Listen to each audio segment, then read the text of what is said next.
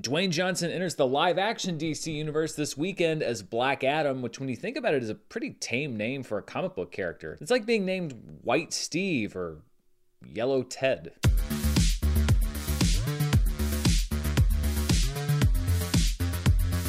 This review is brought to you by Athletic Greens, the makers of AG1. Visit athleticgreens.com slash Dan for a special offer and stay tuned after the review for more info. Hello, everybody. I'm Dan Murrell, and if you haven't read the Yellow Ted storyline in Detective Comics, it's really worth your time. But that's not who we're here to talk about. We're here to talk about Black Adam, which is hitting theaters worldwide this weekend. This movie's directed by Jaume Collet-Serra, who last directed Dwayne Johnson in Jungle Cruise, which came out back in 2020. He's also helmed movies like Orphan, The Shallows, and The Commuter. And Dwayne Johnson himself has been attached to this project for about 15 years before there was either a Marvel or DC cinematic universe. The movie centers around, surprisingly, a character named Black Adam, or Teth Adam, as he was known millennia ago, Black Adam hails from a fictional country named Kahndaq, where he long ago fought a king seeking to wield a textbook comic book movie artifact that gives you a bunch of evil powers and stuff. Black Adam is revived millennia later when the artifact resurfaces, and he resumes his work of protecting Kahndaq, which has since become the target of mercenaries and outsiders seeking to harness its ancient resources. One of the things that I think the movie does really well is to handle Black Adam, the character, and the concept of him as an anti hero. Because from his very first scene on screen, Black Adam is a ruthless murderer. He kills people with efficiency and speed, seeking no outside counsel and showing absolutely no regret. There are so many movies that treat the concept of an anti hero as basically a superhero who just like kind of swears a lot or who looks really mean for about 10 minutes in a movie and then becomes the same superhero you've seen a dozen times before. That is not the character of Black Adam, and they're not afraid to put him in some pretty morally gray areas. And I think that that works to the movie's advantage. This also brings Black Adam into conflict with the Justice Society of America, a really cool superhero team that's apparently been just like over there for the other DCEU movies. Honestly, it feels like we're missing a movie that set up who these characters are and introduced us to these actors in these roles. And given how much I liked the JSA in this movie, I really hope that we get that movie, even if they try to do it as like a prequel to this one, because I do want to see more of Hawkman and Dr. Fate and Atom Smasher and Cyclone. Aldis Hodge leads the team as Hawkman, seeking to curb Black Adam's murderous methods. Pierce Brosnan is just having so much fun. That's what I love about Pierce Brosnan these days. In just about any movie you see him in, he just looks like he's having a great time, whether the movie's good or not. Brosnan plays the very strange Dr. Fate, who can see the future and tap into sorcerer's magic. And yes, I know that Dr. Fate predates Doctor Strange in publication history by a couple of decades, but we're talking movie chronology here, and you can definitely see what role Doctor Fate was brought in to fill in the DC cinematic universe. New to the Justice Society of America are Atom Smasher, a wonderfully dim new hero who can grow to the size of a giant and is played by Noah Centineo, and Quintessa Swindell as Cyclone, who can harness the power of the wind. Sadly, apart from a couple of standout scenes, both of these characters are largely relegated to standing in the background while Hawkman and Dr. Fate deal with all of the different things that pop up in the movie. Although Atom Smasher does get a couple of standout scenes due to his very unique power set. One of the things that I found most interesting about this film was the conflict between Black Adam and the Justice Society of America because both of them feel like they're doing the right thing, and you can see why they also both believe that they need to stop the other one. The Justice Society sees Black Adam as an unknown, potentially rogue, and all powerful threat to the world, and Black Adam sees the Justice Society as interlopers, people that are stepping into a conflict that they shouldn't even be involved in. And honestly, he may be right. Kahndaqi professor Adriana Tomaz, who's played in the movie by Sarah Shahi, makes a really compelling case that if the JSA were truly committed to defending justice in the world, then they would have stepped in long ago as the occupiers rolled into Kahndaq to exploit the land and its people. And that's what I like the most about this movie is there are those blurred lines. There are the gray areas. You're not just playing with the idea of an anti-hero when it comes to Black Adam. You're looking at the role of a hero in general from different points of view. And it was something that movies like Watchmen, for example, have kind of gone into, but that's really pushing heroes all the way over into sort of like the fascist level. Here we see the idea that superheroes aren't necessarily viewed by everybody in the world the same way, and they also don't regard what a superhero is or isn't in the same way. And that's one of the things that makes Black Adam so unique in the DC universe. His power set is very similar to a lot of other heroes. I mean, he's literally tied to Shazam. He basically has the exact same power set, but it's all about how they set up this character. And I actually liked how they did that in this movie. Of course, the JSA and Black Adam do eventually find some common cause via a villain that we've frankly seen many, many versions of before. This is a villain that is full of godlike proclamations and is nearly indistinguishable from Ares or Steppenwolf or even Zod from Man of Steel. Honestly, the real conflict in this movie is between Black Adam and the JSA, but it feels obligated to give us the same Skybeam third act finale that we've seen in a lot of other movies before.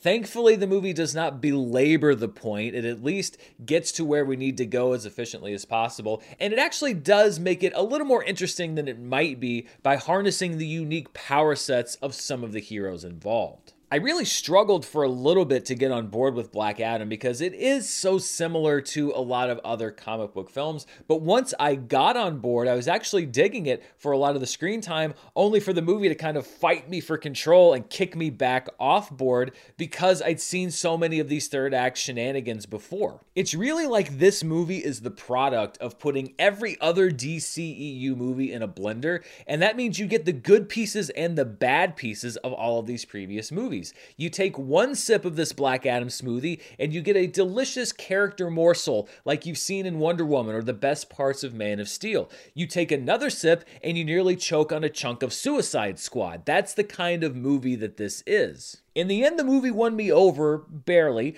thanks to the talented cast and some really unique sequences, many of which involved Pierce Brosnan's Dr. Fate. But I swear, if I see one more scene in a DCEU film of a hero or villain surrounded in slow motion by crackling lightning, I, I might just turn in my DC Critics card because I will have seen it all at this point. Let's just take lightning off the table. I went, well, I guess we can't do that with Shazam and Black Adam. Let's set a lightning moratorium. We'll grandfather all of the other heroes and villains in. No more lightning powers from here on out. We're done. No more electricity.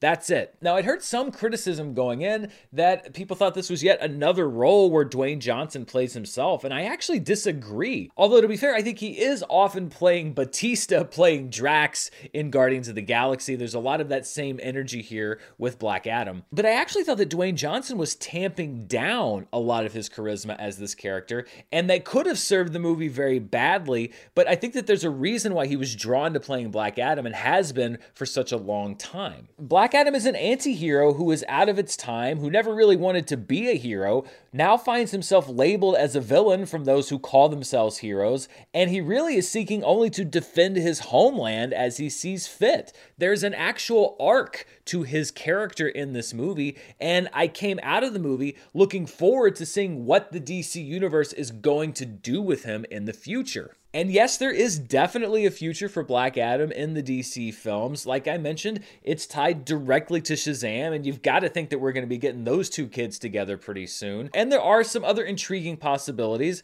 A couple of them have been spoiled already, including by some of my colleagues, which is honestly a little bit disappointing. I'm not going to spoil anything here because I would rather you discover them in the movie, but suffice to say that there are some very intriguing future matchups or team ups that we could see with various characters characters in the DC universe and Black Adam. Overall, though, it seems like there's this narrative that's already brewing, and I haven't read any of the reviews that have already come out, but I've seen that they are largely mixed and trending negative, and I've seen the think pieces that have already been written that this is some kind of a DCEU ending disaster for Dwayne Johnson and Black Adam, and that this is going to lead to some derailment of the entire universe.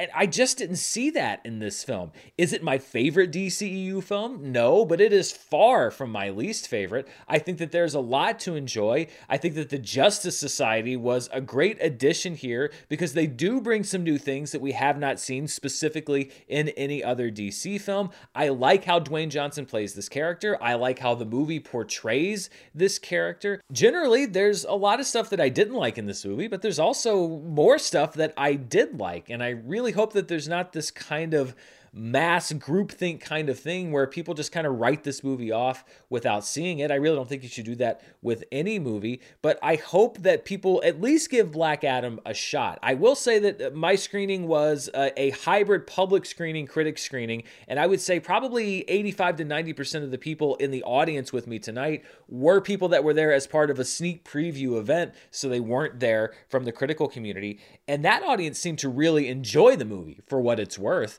There was was lots of clapping, there was lots of cheering. Of course, this is probably going to be a little bit more of an enthusiastic audience that's going to go see Black Adam early. But still, I think that for a general audience, there's going to be a lot there for them to like as well. So I certainly don't think that Black Adam is some kind of a disaster for DC. I think it opens up some new possibilities. And I think that Dwayne Johnson has a very unique role for him, not just in the DC universe, but as an actor to continue on and to play because Black Adam is a very complicated character. And I like that he's not playing the same Dwayne Johnson role that we've seen over and over again. So, generally, that is a recommendation for me on Black Adam. I think it's worth your time. And especially if you're a fan of DC films already or a fan of the comic book genre, there's going to be a lot there that you're going to enjoy, especially if you like the Justice Society, because I think that they handled those characters and the action sequences really, really well.